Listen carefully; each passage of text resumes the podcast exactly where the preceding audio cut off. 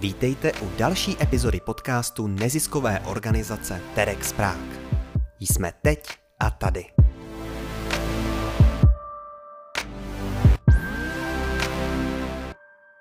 Dobrý den, já se jmenuji Petr Maňas a e, vítám vás u dalšího pokračování e, našeho podcastu. V tuto chvíli se těším na povídání s Richardem Hinkem, který k nám přijel z Brna a budeme si povídat o českém příspěvku do dobývání vesmíru. Eh, já vás tu vítám, Richard, dobrý den. Dobrý den, děkuji za pozvání. Nejdřív začneme trošičku u vás. Mám takové dvě uh, hlavní hlavičky u vás a to je systémový inženýr a hobby kolo endurista. Tak uh, řekněte něco o sobě na začátek. Asi ten systémový inženýr to mě vystihuje pracovně nejvíc.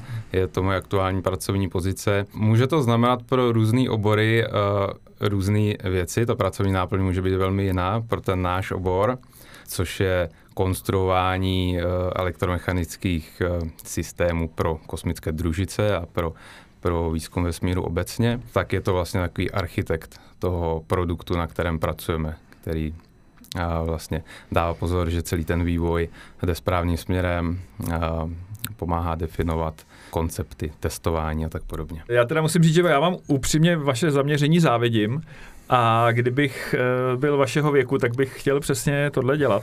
Doporučím to i svým dětem. A eh, přibližte nám to, vy jste začal nějakou stáží v ESA, eh, to je teda Evropská kosmická agentura, tak jak se to jako stane, že člověk se sebere a odjede dobývat vesmír? Může se to stát přesně tak, jak říkáte, že se sebere a odjede. Někdo se na to zaměřuje už delší dobu, u mě to tak nebylo. Sice já jsem vyrůstal jako malej na encyklopediích o vesmíru a na knižkách od A.C. Clarka a podobně, ale nikdo mi tehdy neřekl, že by se inženýrstvím uh, v tomhle oboru dal u nás živit. Ale potom, když jsem nastoupil na vysokou školu, tak pomalu jsem začal objevovat různé akce spojené s tímhle tématem nejdřív tady u nás národní a potom v zahraničí, pořádaný právě Evropskou kosmickou agenturou, No a tam jsem se dozvěděl o možnosti poměrně bohatého programu, který oni mají pro studenty a pro absolventy. Takže eh, já jsem si vybral tehdy absolventskou stáž, která se jmenuje Young Graduate Trainee a e, agentura vlastně umožňuje absolventům minimálně jeden rok pracovat na stejných projektech jako, jako jejich profesionální kolegové. Takže e, tam jsem se přihlásil, e, vyšlo to, ten proces byl poměrně dlouhý, asi půlroční, ale vyšlo to a potom se odjel do Holandska, do Evropského centra pro technologický výzkum No a vy jste teďka navázal tím, že jste se přihlásil taky do konkurzu na evropského kosmonauta. Tuším, že eh, s pravděpodobností 4 k 22 tisícům eh, vás uvidíme eh, obíhat kolem země. Jaký je tenhle proces a jaká je vůbec pozice třeba České republiky? Přihlásilo se 200 lidí z Čech, což mi přijde docela hezký číslo. Jaká je pozice České republiky vůbec v tom procesu mm-hmm. dobývání vesmíru?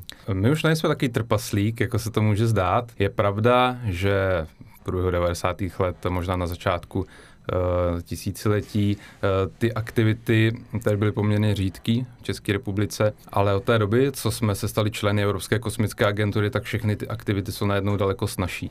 Jo, hmm. Celý ten uh, proces se pohybuje v nějakém právním rámci a je daleko jednodušší získávat ty zakázky, podílet se v tom výzkumu a podobně.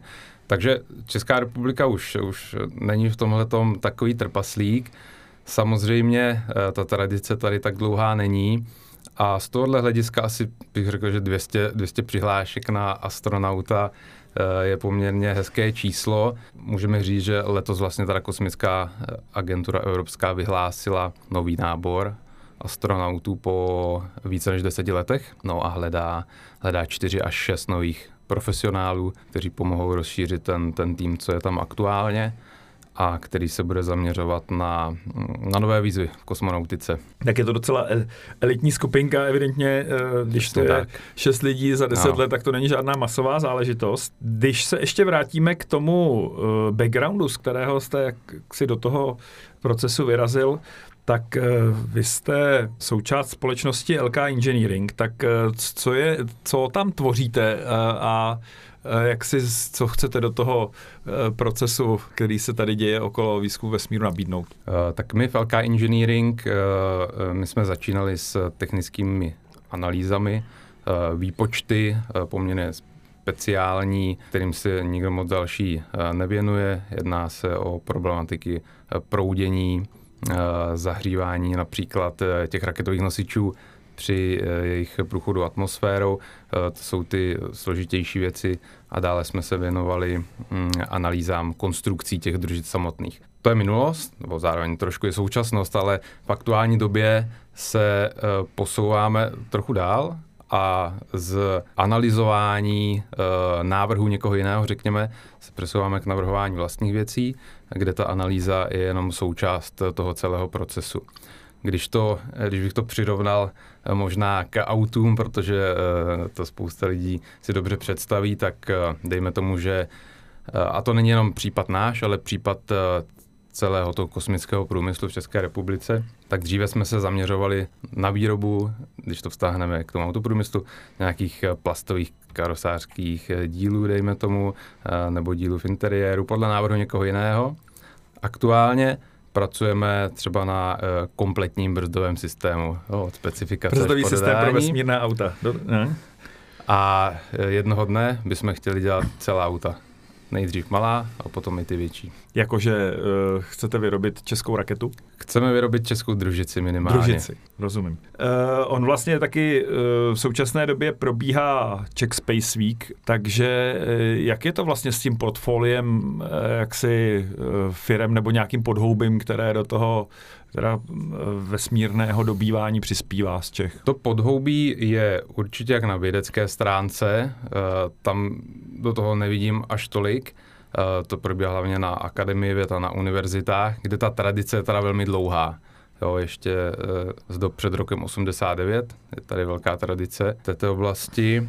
A v té průmyslové oblasti tam máme trošičku spoždění. Tam eh, první firmy začaly být aktivní v 90. letech. Tam jsme silní hlavně v právě tom elektromechanickém, řekněme, navrhování. Jak, jak vyrobit různé pohyblivé díly, buď statické nebo pohyblivé díly, jak navrhnout uh, rámy těch uh, družic, sond uh, a podobně. A dnes už jak je vyrobit u nás v České republice.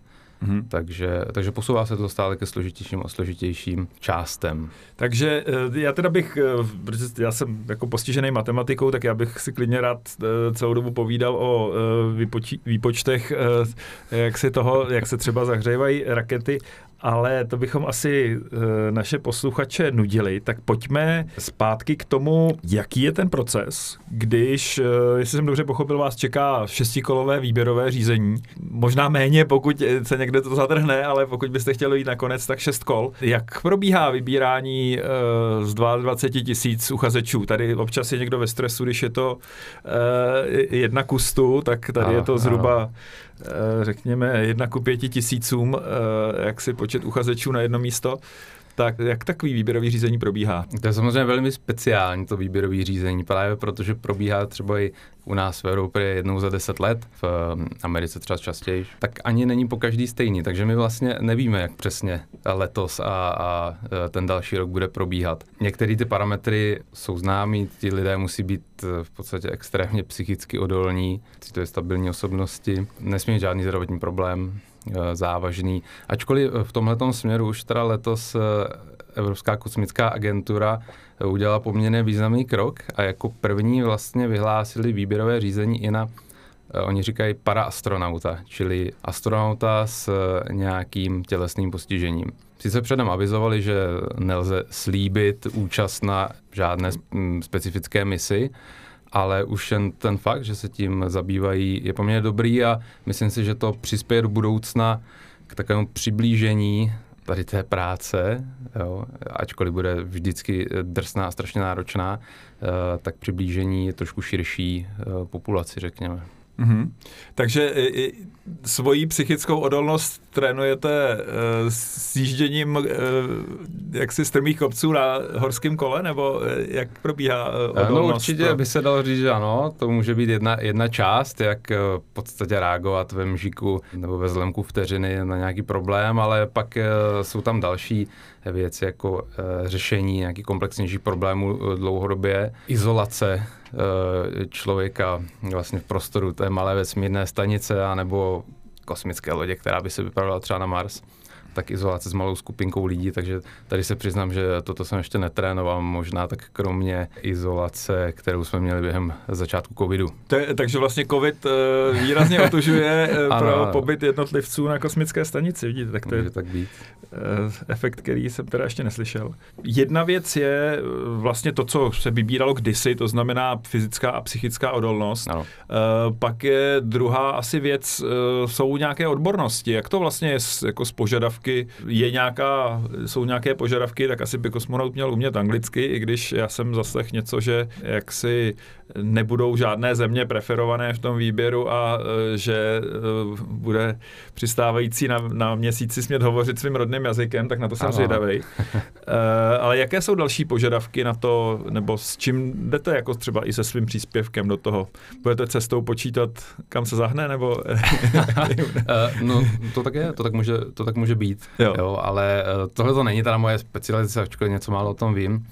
Uh, no jak se říkal, ta angličtina to je, to je základ, to je dneska je to jeden z oficiálních jazyků agentury a komunikace na mezinárodní stanici kromě ruštiny probíhá v angličtině. Dále je to ukončený uh, magisterský nebo inženýrský vzdělání, ale uh, není žádný požadavek na konkrétní obor nebo mm-hmm. konkrétní zaměření toho uchazeče. A v tomhle to myslím to speciální, že opravdu asi ta osobnost eh, je důležitější eh, než, eh, řekněme, ty nabité znalosti doposavať.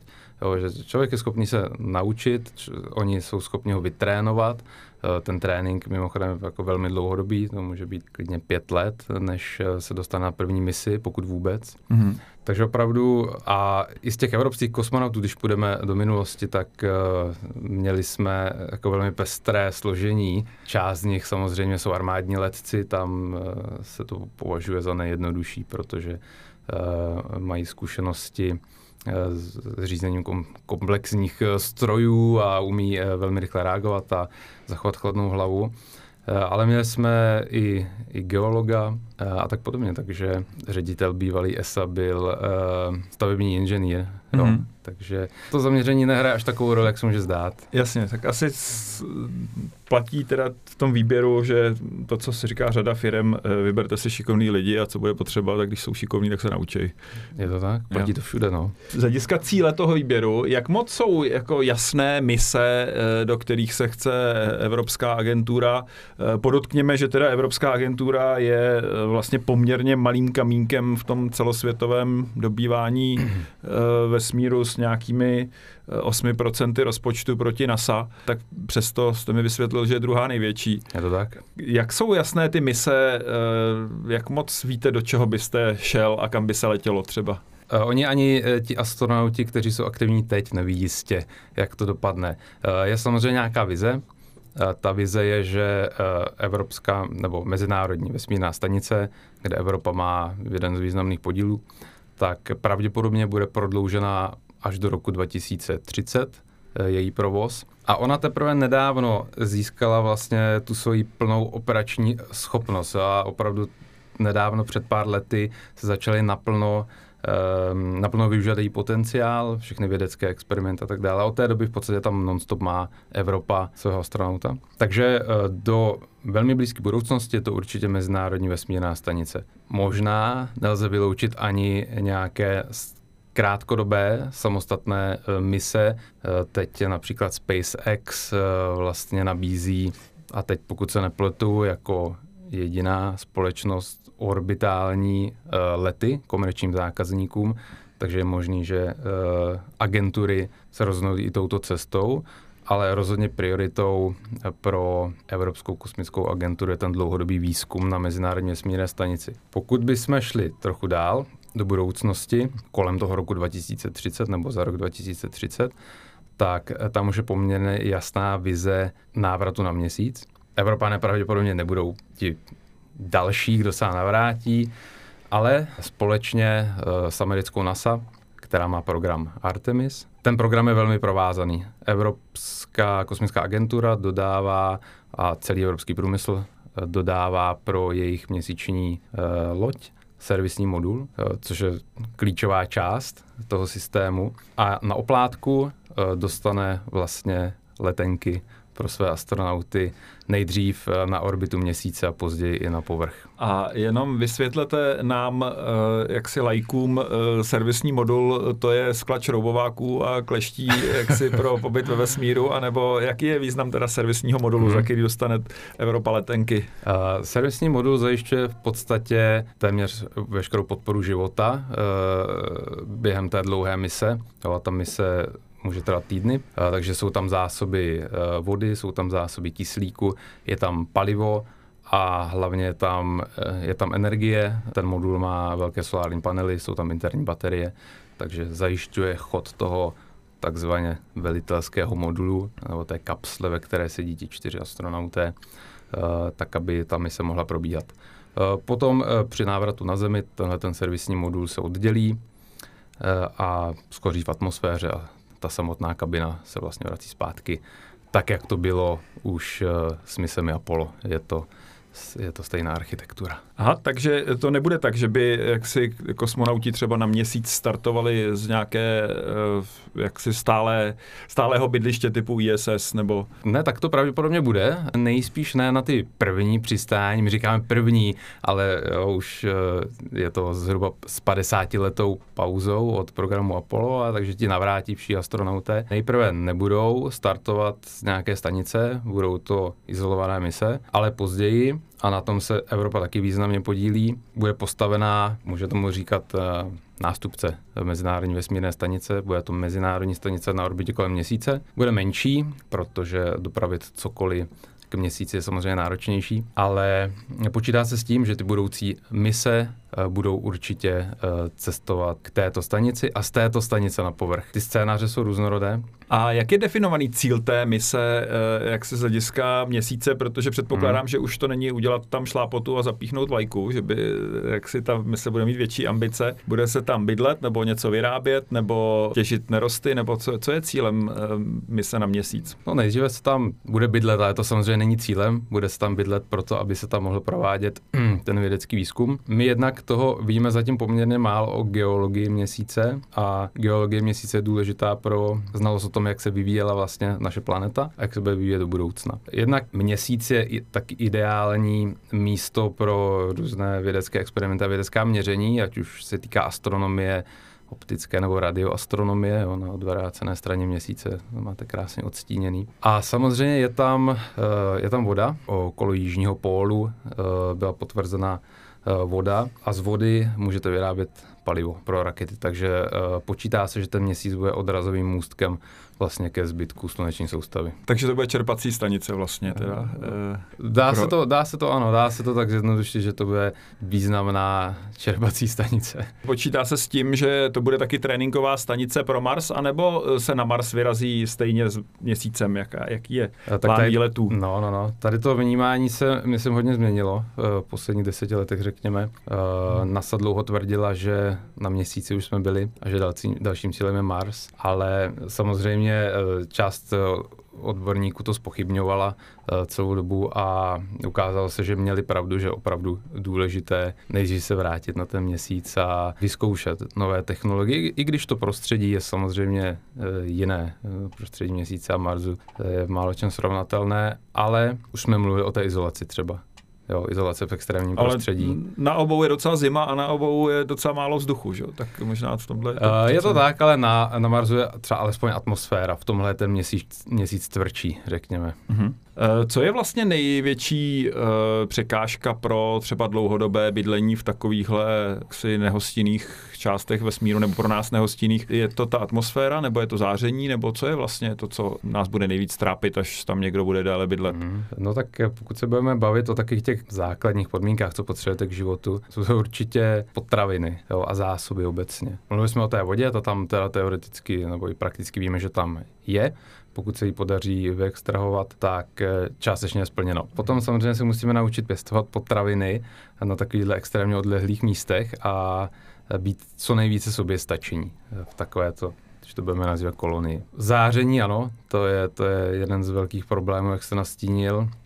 Tam to riziko zdravotních problémů extrémně roste, i když jsou astronauté stíněni v, v kosmických lodích. Ví se, že ty případné habitaty na měsíci by musely být daleko více chráněny, než eh, během několika dní, co třeba strávili astronauté z Apollo na měsíci. Takže Evropská kosmická agentura má třeba koncepty na uh, takové nafukovací habitaty, které se následně zahrabou tím měsíčním regolitem a ten bude sloužit jako, jako radiační štít. Hmm, takže zakopat. Hraje ještě nějaký význam, jestli to je jaksi sluneční záření na sluneční straně, anebo se bude bydlet na odvrácené straně měsíce? Svou roli to určitě hraje. Na odvrácené straně měsíce se domnívám, se bydlet nebude, protože tam, eh, i když eh, to opravdu nevíme teď. Je, je možný, že eh, se objeví nějaká příležitost, eh, kvůli které se to vyplatí, ale pravděpodobně ta první osídlení budou kolem toho jižního pólu eh, s viditelností teda na, na zemi.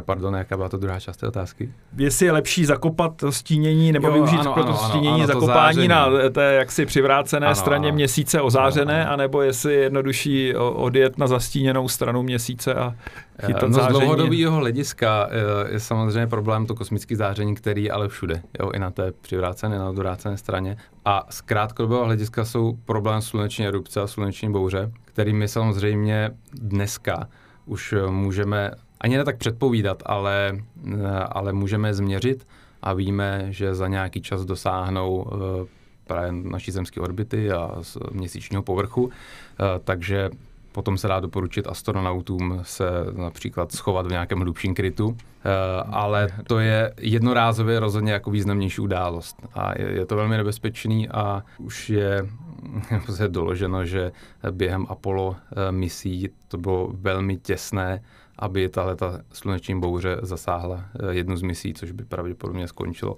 fatálně. Fatálně znamená uh, elektromagnetický impuls, který to všechno vypne, anebo uh, to, to znamená ohrožení pro kosmonauty? Ne, ohrožení pro kosmonauty zdravotní hmm. z hlediska extrémní radiace. E, ještě, když jste zmínil to stínění, tak e, s krátkou odbočkou bychom se mohli mrknout. Teď se chystá start teleskopu Jamesa Webba, který právě má být zaparkovaný na tom stíněném místě za měsícem. E, jaká je ta myšlenka? Přibližte nám trošku, proč vlastně posíláme teleskop takhle daleko a budeme si z něj přijímat složitě obrázky, když by mohl tady kroužit zase okolo Země. No, ona je to poměrně oblíbená oblast, tak kam směřuje James Webb, směřuje tam spousta dalších vědeckých misí. Je taky teoreticky stabilní, stabilní bod, kam když eh, umístíte uh, nějaké těleso, tak ono teoreticky v tom bodě zůstane. Samozřejmě v praxi se jedná o nějaké složitější orbity, ale hlavní výhoda je v tom, že ten bod, nebo tahle ta lokace je teplotně relativně stálá. Jo. Pro ten teleskop by byl daleko větší problém, pokud by obíhal zemský povrch a byl v podstatě cyklicky vystaven Eh, nízkým a vysokým teplotám. Eh, za tím měsícem v tom stínu je relativně stálý prostředí. Ten teleskop má ještě svůj vlastní štít, kvůli tomu, aby ty spektrografy, které pracují v infračerveném spektru, eh, tak aby je to teplotní záření nějak nenarušovalo. díky tomu ten teleskop Eh, bude vlastně nejpřesnější, co, co kdy byl sestrojen. No, ale tohleto stínění zase má tu drobnou necnost, že e, tam není sluneční záření a e, tím pádem ty solární panely asi nedodávají e, tolik energie, kolik by dodávali jinde. Jak se tohleto řeší jako s napájením takové věci? Tak tam je od začátku nějaký požadavek vlastně od té vědecké komunity, jaké tam potřebuje přístroje a vy zhruba víte, jaké ty přístroje budou mít nároky na energii a od začátku se s tím počítá, takže ten James Webb to má, to má vyřešený, bude mít přesně tolik energie, co potřebuje.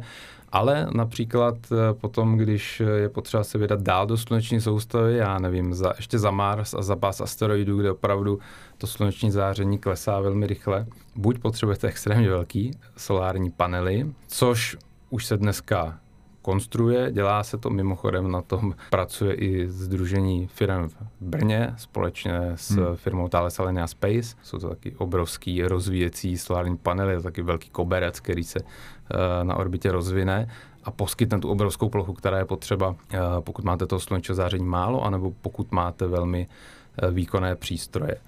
A nebo se jde cestou jadernou, že máte v podstatě jaderný tepelný zdroj. Vypadá to, že to prostředí vesmíru není úplně jaksi uh, lidi friendly. Proč vlastně mají lítat do vesmíru lidi a neuděláme si za pár let pořádnou umělou inteligenci, která vlastně potřebuje jenom elektriku a nepošlem tam roboty? To je určitě otázka, kterou uh si pokládají lidé stále dokola, vždycky pokládat budou, protože ano, lidská přítomnost kosmu je, je nebezpečná. My jsme se nevyvinuli eh, pro vakuum a pro extrémní teploty, ale pro teplíčko tady u nás na Zemi. Takže je to nebezpečné, je to drahé, ale stále se to vyplatí, protože i dnešní nejvyvinutější umělá inteligence a, a robotické nástroje nedokážou reagovat právě na ty nečekané situace tak pružně jako člověk. Ty robotické mise jsou skvělé například pro průzkum planet, ostatních planet ve sluneční soustavě, průzkum měsíců, snímání povrchu.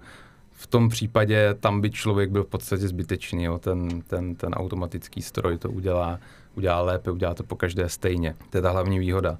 Ale pokud už uh, půjdeme třeba k tomu, že vy potřebujete z té planetky do toho měsíce sebrat nějaký vhodný vzorek, nějaký shooter, zanalizovat ho buď teda na povrchu, anebo ho poslat zpátky na Zemi, tomhle případě už, už je to ořád nebo ještě, ještě dále složitější. Z inženýrského hlediska je to o hodně dražší, je to o hodně pomalejší, takže eh, pokud by bylo možné vyslat tam toho člověka, tak eh, on té práce udělá daleko víc. Jaký je vlastně nějaký eh, jakoby dlouhodobější pohled na eh, to, eh, kam by se mělo lítat a jak si, co, co je vůbec eh, jak si nějakým zlatým nebo svatým grálem eh, dobývání vesmíru, protože tak asi jedna taková věc je rychlost světla, že jo, to by bylo jako hezký se na to dohrabat, protože my jsme pořád, tak kosmonautika je velmi mladá mm.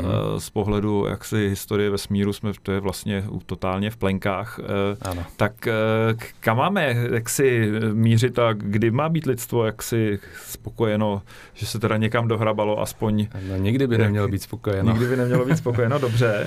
Ale dobře, když se budeme soustředit na třeba následující dekády, tak tam je určitě Mars se nabízí. Jo. To je možná taky ten zlatý grál, jak jste zmínil. Mars je jedna z mála možností, kde opravdu bude možné jednou zřídit samostatnou uh, kolonii, dejme tomu. Ty ostatní lokace mm, jsou atraktivní hlavně kvůli takzvané orbitální ekonomice. Ve vesmíru jsou zdroje. I v naší sluneční soustavě, která je poměrně řídká, podstatě všechna hmota ve vesmíru je poměrně říce rozmístěna, tak jsou zdroje, které můžeme využít. Ani ne tak v tom smyslu, že bychom si je vozili zpátky na Zemi, protože to by bylo extrémně drahý. Ale dá se na tom založit eh, právě celá ta orbitální ekonomika, kdy využíváním těch zdrojů my vlastně budeme podporovat, můžeme říct, to další expanzi a další růst eh, toho biznisu, řekněme, kolem toho a tím pádem i vědeckých a dalších příležitostí. To je vlastně, tím se dostáváme k dalšímu zajímavému tématu, jak je vlastně regulováno to, aby eh, nejbližší soukromá firma eh, nerozebrala měsíc a neodsála si vodu na palivo na plundrování dalších planet. Jak vlastně existují nějaké regule, nebo bude lidstvo mířit k tomu, že kromě toho, že si zatím američani vykolíkovali vesmír, nebo jsme si mohli koupit pozemky na měsíci, tak, tak eh, jak vlastně, myslíte si, že se shodneme na nějaké regulaci aspoň trochu? Budeme se muset shodnout na regulaci, protože, dobře, dejme tomu, že s tím měsícem ty problémy nastanou později, ale my máme teď už aktuálně problémy třeba na nízké oběžné dráze, a na, na střední i na, na geostacionární oběžní dráze, která teda mimochodem je asi nejvíc regulovaná z těch všech. Ale na ty nízké oběžní dráze jsme teď svědky že vypouštění megakonstelací a podobně, které jsou naprosto minimálně regulované. Každý ten stát vlastně má svoje regulace v tomhle ohledu a to je problém. Tady do budoucna musí vzniknout nějaká entita, která pravděpodobně nebude mít možnost vynucovat uh, dodržování těch pravidel, ale pomůže shodnout se těm národním státům na sjednocení nějaké legislativy v tomhle ohledu. Hmm. Takže potřebujeme určitě regulovat dopravu v té nejbližší vzdálenosti od země, abychom si vůbec byli do budoucna schopni od ní odlepit a e, nebáli se, že naše kosmonauty zasáhne vesmírné smetí. Mimochodem, ohledně toho vesmírného smetí, tam Evropa hraje docela prim, protože Evropská vesmírná agentura, myslím, že jako první, e, zavádí vyloženě do podmínek nových misí, že ten satelit musí být na konci své životnosti schopný buď řízené deorbitace, to znamená navedení zpátky do atmosféry a mm, zániku, anebo přesunu na nějakou bezpečnější běžnou dráhu. Takže to je docela významný krok, protože se zjistilo, že stahování těch satelitů jeden po druhém pomocí nějakých dalších speciálních vlastně nedává z dlouhodobého hlediska příliš smysl. Oni přibývají rychleji, než my bychom je zvládali takto stahovat. Takže aplikováním těchto pravidel budeme muset počkat ještě nějakou dobu, než ty staré satelity zaniknou, díky tření v atmosféře, tak oni nakonec spadnou a ty nové už budou navrhované právě tímto stylem, kdybychom měli ten odpad minimalizovat. Ale zase je to něco, na čem se nakonec musí shodnout celý svět. Co jsou teda, protože vlastně teďka na těch nízkých oběžných drahách se rojí spousty e, různých družic a e, já mám pocit, že už často ani nevnímáme, co všechno e, vlastně e, jak si za služby z kosmu dostáváme. Co jsou teďka takové, bych řekl, nejprůmyslovější služby, které, teď vyběh globální internet, že, které nás budou provázet. Co se tam nejvíc rozvíjí na těch nízkých oběžných drahách? No aktuálně je to určitě internet. Eh, šíření internetu se věnuje celá síť Starlink, eh, to je ta nejslavnější asi od, eh, od SpaceX a další projekty jako OneWeb a podobně. Takže to je poskytování vysokorychlostního globálního internetu. Byť samozřejmě globální internet už máme nějakou dobu, satelitní internet je možný získat, ale vždycky, vždycky to bylo poměrně pomalý, drahý připojení jo, pro extrémní situace a pro extrémní místa ale tyhle ty projekty si kladou za cíl prodávat internet vlastně v těch nejodlehlejších místech planety. To je jedna aplikace. Další významnou aplikací je pozorování zemského povrchu, pozorování země a využívání eh, těchto dat, řekněme, ke zlepšení procesů, kterými my tady fungujeme jako společnost na Zemi. Takže k navrhování uh, lepších soběstačnějších měst, uh, k lepšímu hospodaření s půdou, se zelení a, a tak podobně. Takže v téhle oblasti uh, existuje i velké množství odvozených startupů, firm, kde tam mimochodem Česká republika je poměrně silná a tyto firmy se zaměřují na zpracování těchto dat.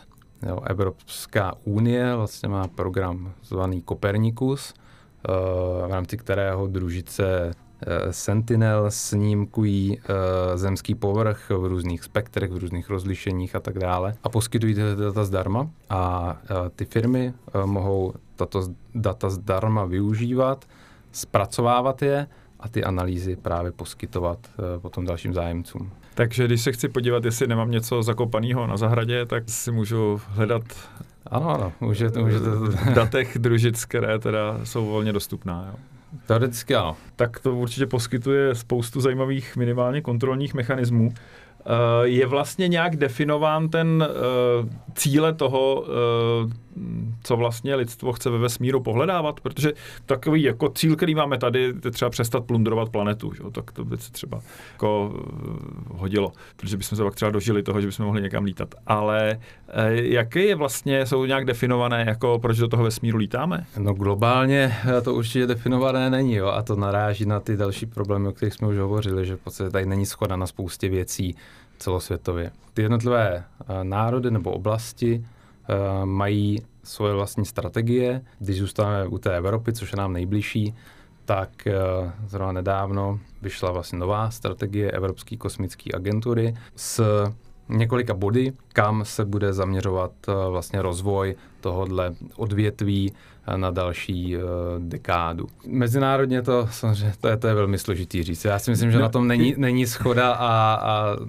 takže jaký je poměr jaksi spolupráce a konkurence, protože oni se nám do toho ještě trošku motají armády a uh, jaksi politiky.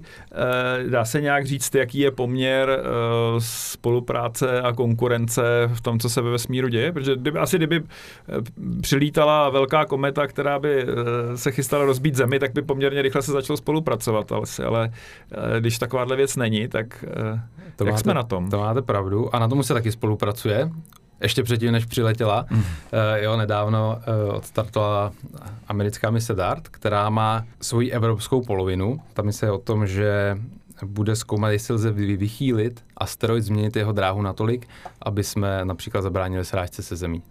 Takže tohle je poměrně zajímavá mise, který se věnují i pracoviště v České republice. Já bych řekl, že je uh, správně vyrovnaná v tuto chvíli uh, konkurence versus spolupráce. Jo, my da, všichni, všichni cítí, že ta konkurence je nutná, protože když nemáte konkurenci, eh, tak ustrnete, ustrnete na jednom místě, nemáte, nemáte důvod, eh, nemáte motivaci eh, se dále vyvíjet, pouštět se do nových věcí a podobně, snažit se být efektivnější, levnější. Na druhou stranu, ten vesmír je, nebo výzkum vesmíru je natolik složitá a drahá záležitost, že tam ty státy jsou vlastně předurčené jo, k tomu, aby spolu spolupracovali. Ať už jde o největší rivaly e, na mezinárodní scéně, anebo třeba společnosti nebo i jednotlivce. Jaké jsou vlastně teďka technické uh, jako oříšky, které je potřeba rozlousknout pro to, aby se udělal nějaký zajímavější technologický skok? Uh, Musk teďka naučil rakety přistávat, to byla taková, jako teda, nebo aspoň teda ty spodní stupně uh, přistávat, to je taková hezká hračka v zásadě, ale pořád lítáme vlastně, že raketoplán lítal na vodík, vy jste říkal, že se má lítat na metan, tak co, co, ale to furt jsme vlastně jakoby v dětských rychlostech, jo, bych řekl. Co jsou vlastně technické eh, jako oříšky, které se teďka je, je třeba louskat v tom kosmickém výzkumu? Ne, určitě třeba rozlousknout, jak významně zlevnit ten, ten přístup. Jo, my nemáme ani takový eh, problém eh, ty věci rozpohybovat a dostat, kam je potřebujeme na té orbitě nebo v tom vesmíru, ale jak to levně dostat, dostat do vesmíru. A to je, kde teda SpaceX učinil obrovský pokrok a ten pokrok bude pokračovat. Jejich, jejich cílem je řádově uh, ty ceny uh, toho přístupu zlevnit a je to umožněno právě díky znovu použitelnosti. Správně jste řekl, že to je spíš taková evoluce než, než revoluce. Používá se jiné palivo, mimochodem kvůli tomu, aby právě šlo vyrábět třeba i na jiných tělesech sluneční soustavy. Ale v podstatě eh, jde pořád o stejný princip. Co by mohlo být další poměrně významnou evolucí? Já nechci říkat revolucí, protože eh, to nejsou věci, které by spadly z nebe, ale pracuje se na nich už dekády. To jsou eh, systémy, které se nazývají SSTO, Single Stage to Orbit, v podstatě bez odhazování těch jednotlivých stupňů. A to je možné jenom pokud si nenesete tu veškerou energii, to veškeré palivo sebou, ale berete si část z prostředí, to znamená z atmosféry, takže vy si berete vlastně kyslík uh, z atmosféry. Uh, ale tyhle ty motory jsou extrémně technicky náročné. Aktuálně v Evropě na tom uh, pracuje firma Reaction Engines z Velké Británie. Už na to pracují poměrně dlouho, ale, ale postupují a ESA tohle to podpořila finančně. Tam samozřejmě, pokud by se toto podařilo, tak eh, se významně zlevní, protože bude vlastně o konce podobný letadlu, který bude startovat eh, z běžné, z běžné runwaye a jako takový se v jednom celku zase vrátí zpátky, bude možné ho jenom rychle zkontrolovat, dotankovat. A... No, ale tak eh, ten kyslík zase je jenom v nějaké omezené vrstvě, ne? Poměrně to. Ano, jako... je, to, je to tak, je to tak, ale vy získáte v podstatě, než doletíte mm, do té stratosféry, kde už, kde už musíte fungovat z vlastních zásob, z vlastní nádrže, tak získáte poměrně velkou tečnou rychlost, což je hmm. nejdůležitější při té cestě do vesmíru. Potřebujete letět dostatečně rychle. Když jsme u těch konceptů, tak uh, vlastně že byly různé, jaksi, eh, obdo, byly různá období uh, různé koncepty. Ten asi historicky takový nejznámější, který si dělal ambice na nějaký skokový vývoj, byl raketoplán. Jak se třeba díváte na ten projekt raketoplánu? Jako byl to vlastně úspěšný projekt, nebo už jich spadlo tolik, že to vlastně byla jaksi spíš jako neúspěšná koncepce. Když se podíváte na tu bezpečnost, tak z hlediska bezpečnosti bych neřekl, že to byl neúspěšný projekt, protože těch misí se udělala opravdu velká řada tahle ta technologie je nebezpečná a sice nemáme další případy, kdyby exploze nosiče zavinila teda smrt posádky, ale kdy k tomu nebylo daleko, i u ruských nosičů. Takže tohle to se prostě děje. Pokud se ptáte na to, jestli celý projekt jako takový byl úspěšný eh, z hlediska požadavků, s kterými se začal vyvíjet, tak pravděpodobně by se dalo říct, že nebyl protože on nesplnil ten zásadní požadavek a to, že bude velice jednoduše znovu použitelný. No tak eh, já, já si pamatuju komentář eh, jednoho vašeho eh, kolegy systémového inženýra, teda původem z Ameriky, který říkal, nemyslete si, že něco, co má 2 miliony součástek, může spolehlivě lítat. takže minimálně asi ta věc, že v tom konceptu se vlastně nepokračuje, dneska znamená, že to asi nebyla ta cesta vývoje, která, které se možná zase někdy vrátíme, třeba z, z ano, technologií. Ano. Jako zjistilo se při tom vývoji, že to je riskantnější, než se původně zdálo, je to složitější, než se původně zdálo. Ten technický vývoj, eh, řekněme těch stavebních prvků, z kterých byl složen raketoplán, postupuje pořád. I když už aktuálně se žádný šatl nestaví, tak eh, tepelná ochrana, což byl jeden z největších problémů raketoplánu, eh, tak tam ten vývoj pokračuje a tam budeme mít nový a nový znalosti a je možný, že jednoho dne ten raketoplán znovu postavíme hmm. a bude bezpečnější. Takže když byste si mohl vybrat, eh, jak si, eh, až teda úspěšně projdete tím eh, konkurzem a budete si moc vybrat misi, tak jak si, co by byla jako, jako vaše dream mise? Moje dream mise by byla vidět východ země z měsíce. To by bylo Vidět by bylo východ super. země z měsíce. Hezky. Takže tím my se pomalu blížíme eh, k nějakému závěru. Já bych ještě před tím závěrem trošku, protože jsme tady pořád eh, v naší malé české bublině, i když to TEDxové prostředí je takové hezky globální. Co si myslíte, že by byla nějaká zpráva třeba pro budoucí české vlády, eh, teda proč eh, vlastně se zabývat kosmem? Protože vy jste říkal, že pouze jedna z politických stran vůbec měla něco o kosmickém programu eh, ve svém programu. Proč by dobývání kosmu mělo být jaksi prioritou někoho? Také nevím, jestli by to mělo být přímo prioritou, ale mělo by to být bráno jako nedílná součást, protože, jak už jsme tady načali, tak eh, každý z nás denodenně využívá některé ze služeb, které jsou závislé na přesných družicových datech. Ty družice musí někdo vyrábět, musí někdo navrhovat, musí někdo spravovat. Zkrátka, toto by mělo být přestat vnímáno jako něco, jako nějaká vzácnost, jako nějaká kuriozita, tahle ta eh, část průmyslu, řekněme. A mělo by to měli bychom to začít brát jako uh, nedílnou součást našich životů, která je důležitá pro, pro naši společnost a pro naši ekonomiku. Takže hmm. je to i ekonomicky výhodné, což je samozřejmě jeden taky z nejdůležitějších argumentů kterým by se eh, jo, budoucí vlády měly zabývat. Dobře, a e, protože vlády jsou vždycky až e, na konci a nejdřív musí taky ještě někdo ty věci dělat, kam byste doporučil třeba mým dětem mít studovat si kosmické technologie, protože my specializovanou školu nemáme, že jo, na rozdíl od některých jiných států. Tak hlavně, ať vaši děti studovat to, co je baví, to je nejdůležitější. Jasně, dobře. A pokud je bude bavit uh, kosmický výzkum, tak já doufám, já teda bohužel několik vašim dětem, ale že až budou, až budou v tom věku a budou se rozhodovat, takže na českých univerzitách budeme mít daleko větší možnosti, než jsme měli třeba před deseti lety. Eh, aktuálně vyloženě obor kosmonautika nebo eh, kosmické inženýrství eh, nejde samostatně studovat, pokud mám správné informace. Existují obory letectví a kosmonautika, na ČVUT i na Vysokém učení technickém v Brně. To je Nejblíž. asi ta nej, nejlepší mm-hmm. volba u nás v České republice. Pak samozřejmě eh, zahraniční univerzity tu nabídku mají uh, pestřejší. No, tak eh, já bych, eh, jak je naším zvykem, eh, se uchyl k závěru a dal bych vám prostor pro zprávu, kterou můžete vyslat našim posluchačům jako kosmickou myšlenku hodnou šíření. Co byste šířil do vesmíru? no tak já bych byl nejradši, kdyby si každý z toho vzal nějakou svoji myšlenku. Ale, ale dobře, pokud bych měl asi vybrat nějaké téma, které si myslím, že je důležité, to má dvě části. Jedno jsem už zmínil a to je, že ten vesmír je blíž, než si myslíme. Jo. Eh, je to tam blíž než do Brna, odkud jsem přijel, eh, to jednak.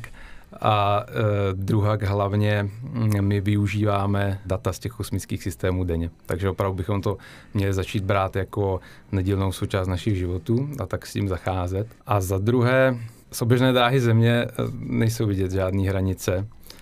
Kosmonauti, kteří tu možnost měli, proto mají dokonce, dokonce název, říkají tomu overview efekt. V podstatě uvědomění, že ta země je, je křehoučký svět, který uh, se pohybuje gigantickou prázdnotou a, a my žádný takový jiný zatím neznáme další a, a měli bychom si ho vážit a tahle ta myšlenka uh, by asi uh, se měla rozšířit uh, do populace i bez toho, aby se museli podívat právě běžné dráhy. To jste mě zaujal, musím říct, že ta věta do vesmíru je to blíž než do Brna, se mi moc líbí. Kde vlastně teda se bere hranice vesmíru, protože teďka se vyrojila řada firm, které teda ten turismus chtějí provozovat mm. poměrně nízko na kosmické poměry. Tak ještě než... Tak stále ještě... ta oficiální hranice kolem 100 kilometrů, ale to samozřejmě neznamená, že na těch 100 kilometrů končí všechno, už jenom, jenom vakuum, ta atmosféra pokračuje dál a dál jo, a většina družic vlastně eh, se pohybuje stále v nějakých zbytkách atmosféry. Dá se říct, že uh, orbitálního letu jo, asi jste schopný nad těma 100 kilometrama. Já když si to přeberu, tak eh, do vesmíru je blíž než do Brna. Každá pořádná technologie stejně končí ve vesmíru. A naše pořádné, naše hranice jsou tady vlastně jenom uh, takové zapomenuté čáry uh, po mapách. no tak doufujeme, že do budoucnosti jo, no.